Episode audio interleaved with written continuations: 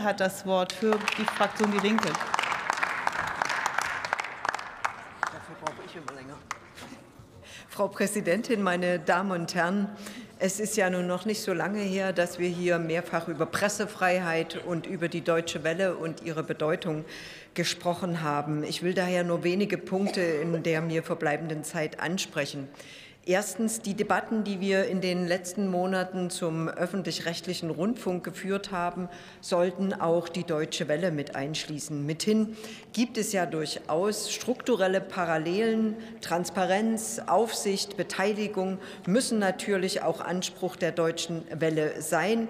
Dafür sollten eben auch die jüngsten Skandale beim öffentlich-rechtlichen Rundfunk Anlass geben und natürlich auch Impulse aufgenommen werden. Zweitens. Insbesondere ist die Frage der Unabhängigkeit der Deutschen Welle für ihre Glaubwürdigkeit zentral. Insofern ist nicht klar, warum immer noch mit zweierlei Maß gemessen wird. So sollten beispielsweise auch die Vorgaben des Bundesverfassungsgerichts als Vorbild für die Staatsferne der Aufsicht genommen werden. Drittens. Eine Stärkung der Deutschen Welle ist zu begrüßen, ohne Wenn und Aber. Angesichts weltweiter Angesichts weltweiter Bedrohung der Pressefreiheit, die Kollegen haben es ausgeführt, muss in der Tat ein Schwerpunkt auf Länder und Regionen gelegt werden, in denen es eben keine freie und vielfältige Presse gibt. Dazu gehört sehr wohl Bemühungen zur Umgehung von Zensurmaßnahmen durch Diktatoren und Autokraten auszuweiten. Und natürlich müssen Mitarbeitende, insbesondere im Ausland, dann besonders sensibel geschützt werden und effektiv geschützt werden. Damit sind schließlich viertens auch die Mitarbeitenden der Deutschen Welle angesprochen, die ihr Angebot ja erst schaffen.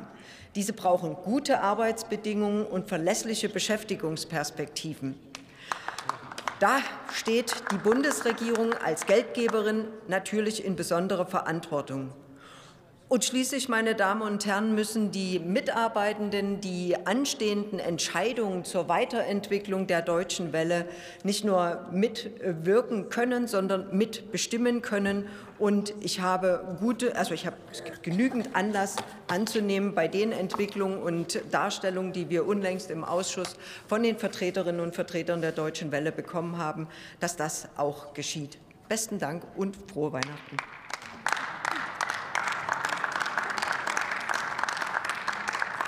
Ich zähle jetzt die Adventsfastenzeit Sekunden. Jetzt sind wir schon bei 20. Also eine und 19. Äh, Katrin Butter hat das Wort.